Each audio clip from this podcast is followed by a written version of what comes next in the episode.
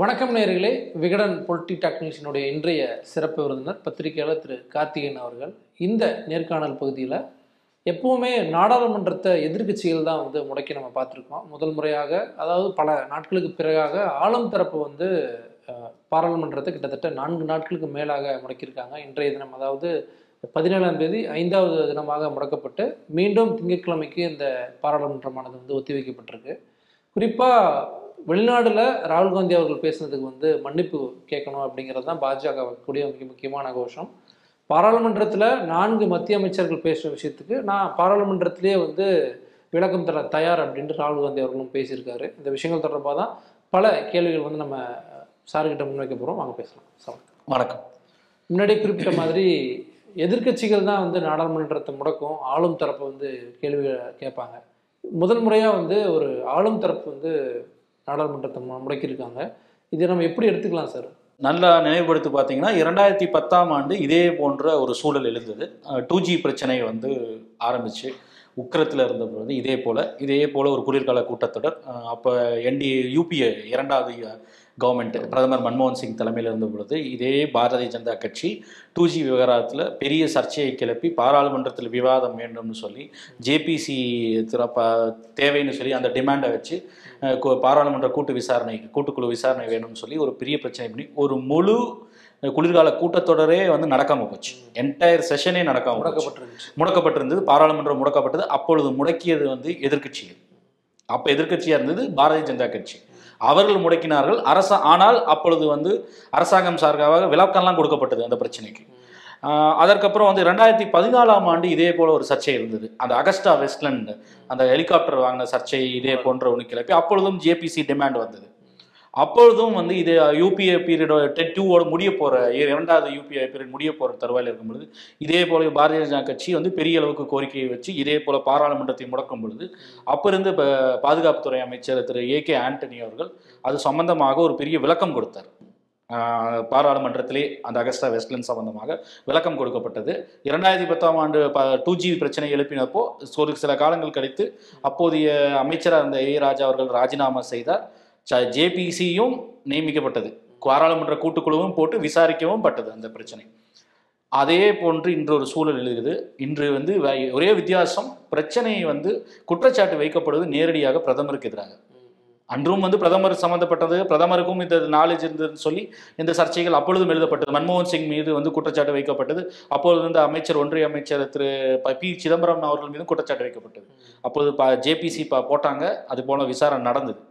இன்று நேரடியாக பிரதமர் மோடி நரேந்திர மோடி மீது குற்றச்சாட்டு வைக்கப்படுது. அதானி சர்ச்சையில். அதானியும் அந்த ஹிண்டன்பர்க். ஹிண்டன்பர்க் ஜனவரி இருபத்தி நாலு வந்த ஹிண்டன்பர்க் அறிக்கையின் எதிரொலியாக தொடர்ந்து மார்க்கெட்டில் அவருடைய க- பங்குகள் வீழ்ச்சி அவர்கள் மீது வைக்கப்பட்ட முக்கியமான குற்றச்சாட்டு மார்க்கெட் மணிப்புலேஷன் அதாவது வந்து பங்கு சந்தையை வந்து மணிப்புலேட் பண்ணி இன்ஃப்ளேட் பண்ணி எப்படி அவங்களுடைய பங்கு சந்தையில வந்து பங்குகளுடைய விலை விலையை வந்து அபரீதமா உயர்த்தி செயற்கையாக அபரீதமா உயர்த்தி மணிப்புலேட் பண்ணாங்க. மார்க்கெட்டை ஏமாற்றுறது. பச்சையா புரிய மக்களுக்கு புரிகிற மாதிரி சொல்லணும்னா மக்களை ஏமாற்றுவது மார்க்கெட்டை ஏமாற்றும் இந்த குற்றச்சாட்டுகள் எல்லாம் வைக்கப்பட்டது. இதில் வந்து அவருடைய அபரீத வளர்ச்சி இந்த பத்தாண்டுகளில் இந்த கேள்விகள் அதில் அதற்கு முக்கியமான பங்கு அதில் பாரதிய ஜனதா குறிப்பாக பிரதமர் மோடி அவர்களுடைய சப்போர்ட் அவருக்கு இருக்குது அரசாங்கத்துடைய நேரடியான உதவியால் தான் சப்போர்ட்டில் தான் அதானி இந்த அளவுக்கு வளர்ந்திருக்கிறார். அதே போல இந்த அளவுக்கு அவருடைய சர்ச்சைகளுக்குரிய விதத்தில் அவர்கள் தொழில் செய்ததற்கும் ஆது ஆளும் பாரதிய ஜனதா கட்சியோட ஆதரவு இருந்தது அப்படின்றத பல திட்டங்கள் பல ஸ்கீம்ஸ் வந்து ஸ்கீம்ஸ் அவர்களுக்கு வந்து பொதுத்துறை வங்கிகள்ல கடன் கொடுக்கப்பட்டது. எல்ஐசி போன்ற பொதுத்துறை தனியாக. பொதுத்துறை காப்பீட்டு நிறுவனம் வந்து பங்குகள்ல வாங்கினது. அவர் எப்பிஓ ஃப்ளோட் பண்ணப்போ அவருக்கு வந்து ஆதரவாக ஒரு முந்நூறு கோடி ரூபாய். பெரிய சர்ச்சையில இருந்து அவருடைய பங்கு எப்பயோ கடைசியில் அவர் விட்ரா பண்ணார். ஆனா அது போன்ற ஒரு சூழல்ல அவர் பங்கு எல்லாம் பெரிய அளவுக்கு சரிஞ்சு அவர் உலக பணக்காரர்கள் இரண்டாம் இடத்துல இருந்து இருபதாவது இடத்துக்கு பதினோராவது இடத்துக்கு அப்ப பதினோராவது இடத்துக்கு போயிட்டு இருந்தார் ஏழாவது இடம் பதினோராவது இடத்துக்கு போயிட்டு இருந்த சூழல்ல மீண்டும் வந்து பொதுத்துறை நிறுவனமான எல்ஐசி முந்நூறு கோடி ரூபாய் இன்வெஸ்ட் பண்ணது.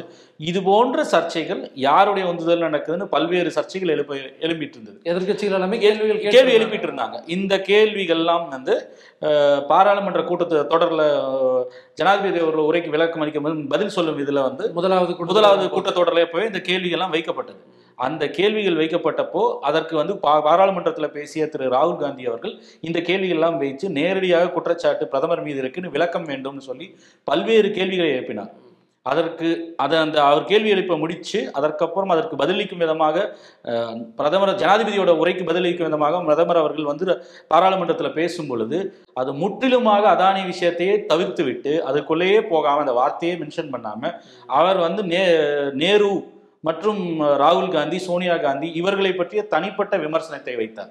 இதுல என்ன அவலம் நடந்ததுன்னா அன்றைய சூழல்ல ராகுல் காந்தி அவர்கள் அதானியை பற்றி இப்போ அரசாங்கம் பாரதிய ஜனதா பற்றி வச்ச சர்ச்சைகள் விமர்சனங்கள் எல்லாத்தையுமே அவை குறிப்பிலிருந்து நீக்கப்பட்டது. பாராளுமன்ற அவை குறிப்பிலிருந்து ஆனா நீங்கள் ஏன் வந்து நே- காந்தின்னு பேர் வச்சிருக்கீங்க? நேருன்னு வைக்கலன்னு தனிப்பட்ட முறையில அவர்கள் மீது வைக்கப்பட்ட விமர்சனம் அவை குறிப்பில் ஏறினது. இது அதற்கப்புறம் நடக்கக்கூடிய இந்த கூட்டத்தொடர். இப்போ பாஜகவுடைய மத்திய அமைச்சர்கள் எம்பிக்கள் வந்து நேரடியாக ராகுல் காந்தி மீதான குற்றச்சாட்டுகள்னா லண்டன் கேம்பிரிட்ஜில் பேசின விஷயங்கள் தான் இந்தியாவை பற்றி எதுக்கு வெளிநாட்டில் போய் பேசணும்? ரொம்ப தவறாக ஏன் பேசணும்? இந்தியாவில் வந்து டெமோக்ரஸி கிடையாதா? ப்ரெஸ் ஃப்ரீடம் இருக்குது பாருங்க. எல்லாமே இருக்குது ஆனால் போய் ஒரு தவறான ஒரு கண்ணோட்டத்தை வந்து வெளிநாட்டில் வந்து வைக்கிறாரு. நாட்டுடைய ப்ரெஸ்டீஜை வந்து கெடுத்துட்டாரு அப்படிங்கிறத அவங்க சொல்லக்கூடியதாக இருக்குது இல்ல அது பெரிய வேடிக்கை. என்னன்னா இவர் அவர் அங்க யூகேல போய் சொல்லக்கூடிய அந்த ஸ்டாத்தம் ஹவுஸ்ல அவர் பேசினதா சொல்லக்கூடிய விமர்சனங்கள் எல்லாமே அவர் இந்தியாவில் இருக்கும்போது ஏற்கனவே பேசின விஷயங்கள். அவர் புதுசா எதுவுமே சொல்லலை. ராகுல் காந்தி பேசி அங்க யூகேல போய் பேசின அத்தனை விஷயங்களும் பல நாட்களாக இங்கேயும் பேசியிருக்கார் பாராளுமன்றத்திலே பேசியிருக்கார். இல்லை இங்கே பேசுனது ஓகே இது வந்து ஒரு விம- விமர்சனமா இருக்குது ஆனால் வெளிநாட்டில் போய் அதுக்கு இல்ல இதுல பெரிய வேடிக்கை. என்னன்னா நீங்க வெளிநாட்டுல போய் பேசுறது எங்க இருந்து பேசுறன்றதா சர்ச்சையா? இல்லை இந்த டெமோக்ரஸி ஜனநாயகம் இங்கே செத்து கொண்டிருக்கிறது அப்படின்னு ஒருத்தர் விமர்சனம் வைக்கிறார். அதற்கு ஏற்றவாறு தான் நடக்குது? சமீபத்தில் இரண்டு வாரங்களுக்கு முன்பு சு- முன்னாள் சுப்ரீம் கோர்ட் பார் அசோசியேஷனோட பிரசிடென்ட் துஷ்யந்த் தவே வந்து ஒரு பேட்டி கொடுத்திருந்தார் ஒரு ஸ்பீச் கொடுத்திருந்தார் ஒரு கூட்டத்தில். அவர் வந்து நேரடியாக சொல்லி நான் சொன்னார் சுப்ரீம் கோர்ட்டில் இருக்கக்கூடிய நீதியரசர்கள் வந்து மோடியை பார்த்து அஞ்சுகிறார்கள்.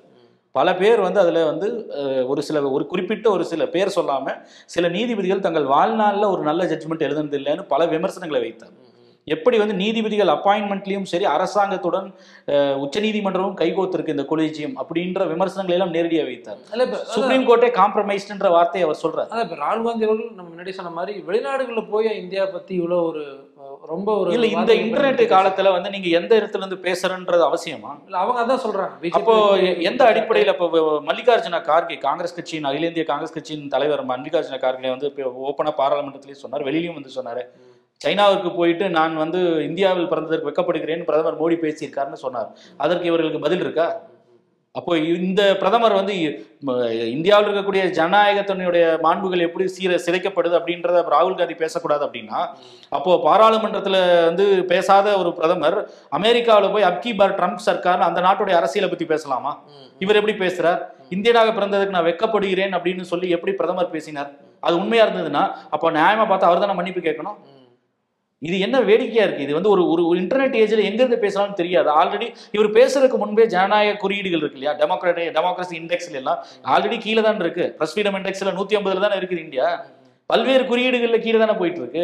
இதெல்லாம் தெரியாதா? ஏதோ புதிதாக ஒரு இது வந்து நிச்சயம் இது அப்பட்டமான வெளிப்படையான ஓப்பனான ஒரு பிளேட்டன்டான ஒரு திசை திருப்பும் முயற்சி. பாஜகவுடைய மகளிரனுடைய தேசிய செயலாளர் தமிழ்நாட்டில் இருக்கக்கூடிய எம்எல்ஏ வானதி ஸ்ரீனிவாசன் அவர்கள் ரெண்டு பக்கம் அறிக்கை விட்டுருக்காங்க. அதுல வந்து அந்நிய மண்ணில் இந்தியாவை அவமதித்த ராகுல் காந்திக்கு வக்காலத்து வாங்க வாங்குவதா? அதே மாதிரி நாடாளுமன்ற ஜனநாயகம் பற்றி பேசும் திமுக சட்டப்பேரவையில் வந்து என்னை பேச அனுமதிக்குமா அப்படின்ட்டு இரண்டு பக்கம் அறிக்கை விட்டுருக்காங்க. இல்ல நீங்க சட்டப்பேரவையில் அவர்களுக்கு பேச அனுமதிக்கல அப்படின்னா அவர்கள் நே- அப்படி அனுமதிக்கப்படாமல் இருந்தால் அது நிச்சயமாக தவறு. நீங்கள் அந்த ப்ரெஸ் ப்ரெஸ் மீட்டில் நேற்றுக்கு என்ன சொன்னார்? வியாழக்கிழமை நடந்த ப்ரெஸ் மீட்டில் இதே போல வந்து பேச போறார். அனுமதி மறுக்கப்படுது. ப்ரெஸ் மீட்டில் நீங்கள் சொன்ன போல தான். பாராளுமன்றத்திற்குள்ளேயே அவைக்குள்ளேயே நாலு அமைச்சர்கள். குறிப்பாக சட்ட அமைச்சர் கிரண் ரிஜிஜு பிரகலாத் ஜோஷி பாராளுமன்ற விவகாரத்துறை அமைச்சர். இவர்கள் வெளிப்படையாக ராகுல் காந்தி மீது நேரடியாக குற்றச்சாட்டு பாராளுமன்றத்தில் வைக்கிறார்கள். அப்போ அதற்கான பதில் சொல்லக்கூடிய களம் வந்து பாராளுமன்றம் தானே? இவரும் எம்பி அன்பார்ச்சுனேட்லி ஐ எம்பி அப்படின்னா அதான் சொல்ல அன்பார்ச்சுனேட்லின்னு சொல்லிட்டு அப்புறம் முந்துதெல்லாம் அன்பார்ச்சுனேட்லி ஃபாரின்ற அதை விட ஒரு ட்ரோல் செய்றாங்க. இப்ப இவர் நேரடியாக ராகுல் காந்தி அவர்கள் நேற்று போய் parliament speaker Om Lok Sabha speaker Om பிர்லாட்ட நேரடியாக போய் முறையிட்டு இருக்காரு. எனக்கு பேச வாய்ப்பளிக்கணும் ஏன்னா என்னை பத்தி விமர்சனம் வந்திருக்கு. பாராளுமன்றத்தில் நடந்திருக்கு. அதனால எனக்கு வாய்ப்பளிக்கணும்னு நேரடியாக கேட்டிருக்காரு. இதற்கு மேல என்ன நடைமுறை வேண்டும்? நீங்கள் வந்து இது வந்து ஒரு பர்சனல் ஃபீப்டம் கிடையாது. நீங்க தனிப்பட்ட முறையில் நினைச்ச மாதிரி உள்ள வந்து கேட்க முடியாது. நீங்கள் வந்து கேட்கறது பாராளுமன்றத்தில் மன்னிப்பு கேட்கணுன்றீங்க அப்போ பாராளுமன்றத்தில் அவர் அதை குறித்து பதில் சொல்லுவதற்கு வரும்போது ஏன் தடுக்கிறீங்க? இன்று வந்து ரொம்ப வெக்கக்கேடான விஷயம். என்ன மோசமான விஷயம்னா இன்று பேசி கொண்டிருக்கும் பொழுது வந்து எல்லா மைக்குகளுமே இன்னைக்கு ஆஃப் பண்ணப்படுது. மியூட் பண்ணிட்டாங்க. அதான் ஆஃப் மியூட் பண்றாங்க. எல்லாத்தையும் மியூட் பண்றாங்க அப்படின்னா பாராளுமன்றத்தில் வந்து பேசுவதற்கு கூட எல்லா மைக்கும் மியூட் பண்றாங்கன்னா அப்ப அவர் சொல்றது உண்மையாச்சா இல்லையா? ஜனநாயகம் உண்மையிலேயே வந்து இங்க செத்துக்கிட்டு இருக்குன்றது உண்மையாகுதா இல்லையா? அப்போ பாராளுமன்றத்தில் பேசுவதற்கு அனுமதிக்க வேண்டும் அப்படின்னு ஒரு ஸ்பீக்கர்கிட்ட ஓம் பிர்லா அவர்கள்ட்ட போய் ஒரு எம்பி முறையிடுறார். அப்போ வயநாடு மக்களுடைய பிரதிநிதி அங்க இருக்கக்கூடிய பாராளுமன்ற தொகுதிக்கான பிரதிநிதி அங்கே பேசுவதற்கு அனுமதி மறுக்கப்படுகிறது. மியூ மைக்கை மியூட் பண்ணுவாங்க அப்படின்னா அப்போ உண்மையிலேயே அவரோட வைச்ச விமர்சனம் இருக்கு இல்லையா? ஜனநாயகம் இங்கே செத்து கொண்டு இருக்குது அப்படின்றது. அதை நிரூபிக்க வேண்டிய கட்டாயம் உண்மையிலேயே ஓம் பிர்லா அவர்களுக்கு தான் பாராளுமன்ற ஸ்பீக்கருக்கு தான் இருக்கு. அவர் இந்நேரம் அனுமதிச்சிருக்கணும் இல்லை பாராளுமன்றத்தில் பேச அனுமதிக்க மாட்டேன்னா அப்புறம் என்ன நியாயம் அது இல்லை பிஜேபி வந்து இப்போ அவர் வந்து ராகுல் காந்தி அவர்கள் வந்து சஸ்பெண்ட் பண்ணணும். அதாவது ஸ்பெஷல் கமிட்டி அமைங்க அப்படின்ற ஒரு பக்கம். எப்படி வந்து காங்கிரஸ் உள்ளிட்ட எதிர்க்கட்சிகள் வந்து அதானி தொடர்பான விஷயத்தை விசாரிக்கிறதுக்கு ஜேபிசி கேட்குறாங்களோ ராகுல் காந்தி இந்த விவகாரத்துல வந்து விசாரிக்கிறதுக்கு ஸ்பெஷல் கமிட்டி கொண்டு வாங்கன்னு ஒரு பக்கம் பேசுறாங்க. இன்னொரு பக்கம் சஸ்பெண்ட் பண்ணணும் அப்படிங்கிற விஷயத்தையும் முன்னெடுக்கிறாங்க. சஸ்பெண்ட் பண்ணக்கூடிய விஷயங்கிறது வந்து எந்த அளவுக்கு சரியா இருக்குங்கிற கேள்வி வருது. இல்ல அது வந்து அப்பத்தமா அப்பட்டமான வந்து அதிகார துஷ்பிரயோகம் தான் ஒன்றிய அமைச்சராக இருக்கக்கூடிய நிஷிகாந்த் துபே அவர்கள் பாராளுமன்ற சட்ட விதி பிஸ்னஸ் கான்டக்ட் ரூல்ஸ் இரநூத்தி இருபத்தி மூணின் படி வந்து ஓம் பிர்லா அவர்களுக்கு ஒரு நோட்டீஸ் கொடுத்துருக்காரு. இவர் மீது வந்து உரிமை மீறல் பிரச்சனை கொண்டு வரணும்னு சொல்லி ஒரு வி- இவர் வந்து விதியை மீறி எப்படி செயல்பட்டார் அப்படின்னு சொல்லி இவருடைய பேச்சுக்கும் ப்ளஸ் இவர் வெளியில் போய் வெளிநாடுகளில் பேசினதற்கும் ப்ளஸ் பாராளுமன்றத்தில் குடியரசுத் தலைவருடைய உரைக்கு பதிலளிக்கும் பொழுது மூன்று முறை வந்து மூன்று பகுதிகளில் மூன்று விதமாக வந்து இவர் உதி- உரிமையை மீறியிருக்கார். அப்படின்ற அடிப்படையில் இவரை வந்து சஸ்பெண்ட் செய்யணும் அப்படின்ற அடி அடிப்படையில் ஒரு நோட்டீஸ் கொடுத்துருக்கார். அதற்கான முன்னெடுப்பு செஞ்சிருக்கார். அதற்கு அவர் இது போன்ற நடைமுறை இருக்கு. இருக்கு. ஆயிரத்தி தொள்ளாயிரத்தி எழுபத்தி ஆறில் இதே போன்ற ஒரு வெளிநாடுகளில் குறிப்பாக அமெரிக்காவுக்கும் யூகேவுக்கும் போய் சுப்பிரமணிய சுவாமி அப்போ எம்பியாக இருந்தப்போ இது போய் பேசினதுனால அவர் சஸ்பெண்ட் செய்யப்பட்டார் கூட்டத்தொடரில். இவர்கள் வந்து அதையும் தாண்டி என்ன பண்ணுறாங்கன்னா இவர் பேசினது வந்து ஏறக்குறைய செடிஷனுக்கு ஈக்குவலான சார்ஜ் எல்லாம் இவங்க மேலே வைக்கிறாங்க. தேச துரோகம் அப்படின்றத அதை அதை அதை அதை அதை அட்ராக்ட் பண்ணக்கூடிய விதமாக குற்றச்சாட்டுகள்லாம் வைக்கிறாங்க. அவர் பேசியது வந்து ஜனநாயகம் பற்றி பேசுனதுல என்ன தவறு இருக்கிறது? அது ரெண்டு அது மட்டும் இல்லை. இது அந்த அந்த பீச் ஸ்பீச் நல்லா நீங்கள் கேட்டிங்கன்னா அவர் கேம்பிரிட்ஜில் பேசினப்போ ஒரு கேள்வி வைக்கப்படுது. இந்த ஜனநாயகம் வந்து இதுவான்ற ச நிலையில் இருக்கு. இந்தியாவில் பரிதாபகரமான நிலையில் இருக்கு. இதற்கு நீங்கள் வந்து பாரிஸ் மற்றும் லண்டன் போன்ற அதாவது அந்த நாடுகள் என்ன செய்யக்கூடும்? என்ன எதிர்பார்க்குறீங்க? அப்படின்னு சொல்லி சொன்னப்போ அதற்கு ராகுல் காந்தியோட பதில் தான் வந்து அற்புதமான பதில். அவர் சொன்னது இது எங்கள் உள்நாட்டு பிரச்சனை. இதற்கு தீர்வு வந்து நாங்கள் உள்நாட்டில் தான் காண வேண்டும். இது இட்ஸ் அ டொமஸ்டிக் ப்ராப்ளம் டொமஸ்டிக்காக தான் இதுக்கு சொல்யூஷன் அரைவ் பண்ணணும். இதுக்கு வெளிநாடுலேருந்து தீர்வு காண முடியாதுன்னு வெளிப்படையாகவே அதை சொல்கிறார் அப்போ இது உள்நாட்டு பிரச்சனை. ஜனநாயகத்தில் ஜனநாயகம் வந்து இங்கே இந்த மாதிரியான நிலையில் இருக்குது அப்படின்றத வந்து ஒருத்தர் வந்து விமர்சனம் செய்யவே கூடாதா? வெளிநாடுல பேசக்கூடாதா? இங்கே ஜனநாயகம் நசுக்கப்படுது. உண்மையிலேயே சுப்ரீம் கோர்ட் என்ன ஆகிட்டு இருக்கு? எலெக்ஷன் கமிஷன் என்ன நிலையில் இருக்குது? இடி சிபிஐ என்ன மாதிரியான பயன்படுத்தப்படுது தமிழ்நாடு இந்தியாவில்? அப்போ இது போன்ற ஒரு சர்ச்சையில பல டெமோக்ராட்டிக்கான பர்டிகுலராக கான்ஸ்டியூஷனல் பாடிஸ் எல்லாமே காம்ப்ரமைஸ் ஆகிருக்குன்ற ஒரு சர்ச்சை விமர்சனம் தொடர்ந்து இந்த அரசு மீது கடந்த எட்டு ஒன்பது ஆண்டுகளாக இருக்கு. இது என்ன ஒரு பெரிய வந்து இந்த அரசாங்கத்திற்கு என்ன ஒரு பெரிய ஒரு செட்பேக் அப்படின்னா இந்த ஒன்பது ஆண்டு காலம் இல்லாத விதமாக பிரதமர் மோடி அவர்கள் மீது நேரடியான ஒரு குற்றச்சாட்டும் விமர்சனம் முதல் முறையாக இந்த அதானி சர்ச்சையில தான் வந்து எழுது. இல்ல இப்ப ராகுல் காந்தி அவர்கள் வந்து சஸ்பெண்ட் செய்யப்பட்டா அதை எப்படி காங்கிரஸ் எடுத்துட்டு போங்கிற கேள்வி இருக்கு. சஸ்பெண்ட் செய்தால் வந்து உண்மையிலேயே வந்து ராகுல் காந்தியோ இல்ல காங்கிரஸோ அதை வந்து விரும்பதான் செய்வாங்கன்னு நான் நினைக்கிறேன். ஆல்ரெடி வந்து இவர்களுடைய விமர்சனத்தை மழுங்கடிப்பதற்காகத்தான் இந்த தேச துரோகம் இல்லைன்னா இந்தியாவுக்கு எதிராக பேசிக்கிட்டார் தேசத்தை வந்து அசிங்கப்படுத்திட்டார் இன்சல்ட் பண்ணிட்டார் அப்படின்ற குற்றச்சாட்டை வைத்து ஒரு மடைமாற்றதற்கான அடானி இப்ப சர்ச்சையிலிருந்து மடைமாற்றம் செய்வதற்கான ஏற்பாடுகளை தான் வந்து ஒன்றிய அரசு செஞ்சிட்டு இருக்கு. நீங்க முன்பே சொன்ன மாதிரி முதல் முறையாக ஒரு அரசு ஆளும் கட்சி பாராளுமன்றம் நடக்க விடாமல் முடக்குவதற்கான ஏற்பாடுகள் செய்யுது ஒரே காரணம் அதானி பிரச்சனை பேசப்படக்கூடாது. அதானி என்ற ஒருவருடைய சர்ச்சனை அதை அதில் சம்பந்தப்பட்ட அரசியல் இதை பேசாமல் தடுப்பதற்காக வந்து ஒரு அரசு ஆளும் அரசு பாராளுமன்றத்தை முடக்கும் எல்லைக்கு போயிருச்சுன்றது என்ன ஒரு வெக்கக்கேடான விஷயம்? இது ஜனநாயகத்துல ஒரு அரசு வந்து அதை கட்சி செய்யக்கூடிய அயோக்கியத்தனம் இல்லையா இப்போ காங்கிரஸ் வந்து அது கவுண்டர் கொடுக்குற மாதிரி அதான் முன்னாடி நீங்க குறிப்பிட்ட மாதிரி பிரதமர் மோடி அவர்கள் அஹ், நீங்க நேரு ஃபேமிலியில தானே வந்திருக்கீங்க. எது காந்தின்னு வச்சிருக்கீங்கிற அந்த விஷயத்தை கையில் எடுத்து வேணுகோபால் அவர்கள் வந்து நோட்டீஸ் கே கொடுத்து சி வேணுகோபால் வந்து இன்று ராஜ்யசபா சேர்மனாக இருக்கக்கூடிய ஜப்தீப் தன்கர் துணை குடியரசுத் தலைவர்கிட்ட விதி நூத்தி ஐம்பத்தி எட்டின் கீழே வந்து இவர் அன்று பேசியது தனிப்பட்ட முறையில் இன்சல்ட் பண்ண விதமா அவர் பேசியதை விமர்சனம் செய்து அது வந்து விதிமீறலுக்கு உட்பட்டது அப்படின்னு சொல்லி அது ப்ரிவிலேஜ் மோஷன் அவருக்கு அதற்காகவும் வந்து அவர் கொடுத்திருக்கார். இவர் மீது பிர- பிரதமர் மீது ப்ரிவிலேஜ் மோஷன் கொடுத்திருக்கார். ஆனா இது எடுக்கப்படுமான்னு தெரியல. ஏன்னா இந்த சமீப காலங்கள்ல குறிப்பாக இந்த இரண்டாவது முறை வந்து என்டிஏ அரசு மோடி தலைமையில் இரண்டாயிரத்தி பத்தொன்பதில் வந்ததுக்கப்புறம் பாராளுமன்ற நடைமுறைகள்ன்றது வந்து தொடர்ந்து மழுங்கடிக்கப்படுகிறது. அந்த நடைமுறைகள் சரியாக பின்பற்றப்படவில்லை. பாராளுமன்றத்திற்கு இருக்கக்கூடிய ஜனநாயகம் என்பதே சுத்தமாக வந்து இது இருப்பது போல தெரியல. நீங்கள் அதுலேயும் முக்கியமாக வந்து பல முக்கியமான மசோதாக்கள் மீது விவாதமே நடப்பதில்லை. சிஏஏ மேலே என்ன விவாதம் நடந்தது? விவசாயிகளுக்கு வேளாண் சட்டங்கள் மீது என்ன விவாத விவாதம் நடந்தது? ஆர்டிகல் த்ரீ செவன்டி அப்ரிகேட் பண்ணப்போ காஷ்மீரை வந்து மாநிலத்தை வந்து சுருக்கி அதை வந்து யூனியன் பிரதேசங்களாக மாற்றத்தப்போ என்ன விவாதம் நடந்தது? முன்பு யூபிஏபி இருந்த பீரியட்ல வந்து இது போன்ற மசோதாக்கள் வரும்பொழுது அந்த பாராளுமன்ற நிலைக்குழுக்களுக்கு அனுப்பப்படும். அதுல வந்து ஒரு விரிவான வந்து கன்சல்டேஷன் நடக்கும். பைபாஸ் பண்ணி இதுல இதுல வந்து அந்த ரெஃபரன்ஸே இல்ல. நீங்க பாராளுமன்ற நிலைக்குழுக்களுக்கு அனுப்பப்படும் மசோதாக்களின் எண்ணிக்கை ஒற்றை இலக்கத்துல வந்துருச்சு சதவீதத்துல. ஏழு பர்சன்ட் ஆறு பர்சன்ட் தான் இருக்கு. பெரும்பாலான மசோதாக்களை வந்து பாராளுமன்ற நிலைக்குழுக்களுக்கு அனுப்புறது இல்லை பாராளுமன்ற நிலைக்குழுன்றது ஒரு மெக்கானிசம் அதாவது வந்து பா- ஒரு மசோதா கொண்டு வரும்போது அதில் இருக்கக்கூடிய சாதக பாதங்களை இன்னும் விரிவால் ஆயிர ஆராயறதுக்கான ஒரு ஒரு ஃபோரம் அது. அந்த ஃபோரமில் வந்து அனுப்புறதே கிடையாது. பல முக்கியமான மசோதாக்கள். அது போன்ற வந்து பாராளுமன்ற ஜனநாயகத்துக்கு எதிரான நடைமுறைகளை தொடர்ந்து இந்த அரசு கடைபிடித்துட்டு இருக்கு. இப்போ உண்மையிலேயே இந்த அரசாங்கத்திற்கு பாராளுமன்ற ஜனநாயகத்துல இவர் ஜனநாயகத்திற்கு வந்து செத்துட்டு இருக்கு அப்படின்னு சொன்னதை தவறு அப்படின்னு சொல்லி நினைக்கும் அப்படின்னா உண்மையான இன்சல்ட் எதுன்னா பாராளுமன்ற ஜனநாயகத்தை போற்றுவது தான் அந்த மாண்பை காப்பாற்றுறது தான் அதுல உண்மையிலேயே அந்த அரசாங்கத்திற்கு நம்பிக்கை இருக்கு பாரதிய ஜனதா கட்சிக்கு நம்பிக்கை இருக்கு மோடி அவர்களுக்கு நம்பிக்கை இருக்குன்னா பாராளுமன்றத்தில் இந்த அரசு இந்த பிரச்சனைகள் விவாதிக்கப்பட வேண்டும். ஜி டுவெண்ட்டி நடக்கும்போது ம். இந்த மாதிரி வெளிநாடுகளில் பேசுறது வந்து ஒரு பிரச்சனையா இருக்கு அப்படின்ட்டு பாஜகனுடைய எம்பிக்கள் அமைச்சர்கள்லாம் முன்வைக்கிறாங்க. ஜி டுவெண்ட்டிங்கிறது நமக்கு கொடுக்கப்பட்ட ஒரு மரியாதை அவங்க அவங்க சொல்றாங்க. அந்த காலகட்டத்தில் வந்து இந்தியா குறித்தான ஒரு விஷயத்தை வந்து வெளிநாட்டில் போய் ராகுல் காந்தி சொல்றாரு. அமெரிக்கா போயிருந்தப்போ பிரதமர் மோடி அவர்கள் அஹ், ம- காங்கிரஸ் இருந்த பொழுது ஊழல் மழுங்கி போய் கிடந்தது இங்க. இந்தியாவில். நான் வந்து தான் அதை சரி செய்திருக்கேன்னு சொல்லி இந்தியாவில் இருக்கக்கூடிய ஊழலை பற்றி அமெரிக்காவில் போய் பேசினாரு. அது சரியா அப்போ? அது நாட்டின் மீது நாட்டுக்கு இன்சல்ட் கிடையாதா? இந்திய ஜனநாயகத்தின் பற்றி மீது இருக்கிற நன்மதிப்பை கெடுக்காதா அது? இல்லை இன்னொரு நாட்டோட அரசியலில் போய் தலையிட்டு அப்கி பார் ட்ரம்ப் சர்க்கார்னு பேசுவது அது வந்து ஒரு மரபுக்கு எதிரானது கிடையாதா? நாட்டில் எங்க நாட்டில் ஊழல் மழுங்கி போயிருக்கு. ப- ப- படர்ந்து கிடக்குது அப்படின்னு சொல்லி பேசுவது அது என்ன மாதிரியான ஜனநாயகம் அது? அப்ப இவர் பேசினா எங்கள் நாட்டில் இந்தியாவில் வந்து ஊழல் பழிஞ்சு புறையோடி போய் கிடக்கு அப்படின்னு சொல்லி பிரதமர் மோடி அவர்கள் போய் பேசலாம். அரசியல் விமர்சனத்தை வெளிநாட்டுல போய் தளத்துல வைக்கலாம். இந்தியாவில் பிறந்ததுக்கே வைக்கப்படுறேன் அப்படின்லாம் இந்தியாவில் திறந்திருக்கு வைக்கப்படுறேன்னு சொல்லலாம். இந்தியாவில் ஊழல் வந்து புறையோடி போய் கிடக்கு. எங்க பார்த்தாலும் ஊழலா இருக்கு. காங்கிரஸ் பீரியட் அப்படிதான் இருந்ததுன்னு அந்த விஷயங்களை இவர் பேசலாம்.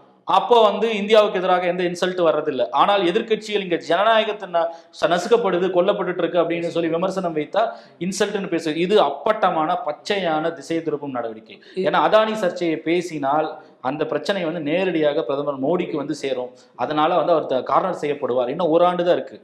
இது மேலும் வந்து இந்த பிரச்சனை வந்து இன்னும் விஸ்வரூபம் எடுத்ததுன்னா பாரதிய ஜனதா கட்சி குறிப்பாக பிரதமர் மோடிக்கு ஏன்னா பாரதிய ஜனதா கட்சியுடைய அரசியலே இந்த அவருடைய தேர்தல் யுக்தியை கடந்த குறிப்பாக ரெண்டாயிரத்தி பத்தொன்பதுல இருந்து பிரதமர் மோடி அவர்களுடைய பிம்பத்தை சுற்றியே தான் கட்டமைப்பு கட்டமைக்கப்பட்டிருக்கு. ஸோ அந்த மோடின்ற பிம்பமே அடி வாங்குவது என்பது அவர்களுடைய அரசியல் எதிர்காலத்துக்கு நல்லது கிடையாது. குறிப்பா இரண்டாயிரத்தி இருபத்தி நாலு பாராளுமன்ற தேர்தலுக்கு நல்லது கிடையாது. அதை மழுங்கடிக்க செய்யறதுக்காக தான் தொடர்ந்து இது போன்ற வழக்கமான ஒரு யுக்தி. அந்த தேசப்பற்றுன்ற ஒரு விஷயத்துக்கு பின்னாடி போய் ஒளிந்து கொள்வது என்பது அவருடைய வந்து ஒரு அவர்கள் காலங்காலமாக கடைபிடித்திருக்கக்கூடிய ஒரு யுக்தி.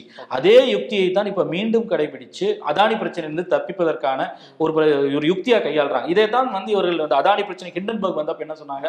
ஹிண்டன்பர்க் வந்து these it's an assault on India அப்படின்னு சொல்லி அதானி குழுமம் சொல்லுச்சு. அதுக்கு அவங்க திருப்பி அதே தான் வந்து பாரதிய ஜனதாவினுக்கா அவருக்கு பாரதிய ஜனதா சார்பாக பேசிய எல்லோருமே அமைச்சர்கள் முதற்கொண்டு எல்லாரும் அதே தான் பேசுனாங்க.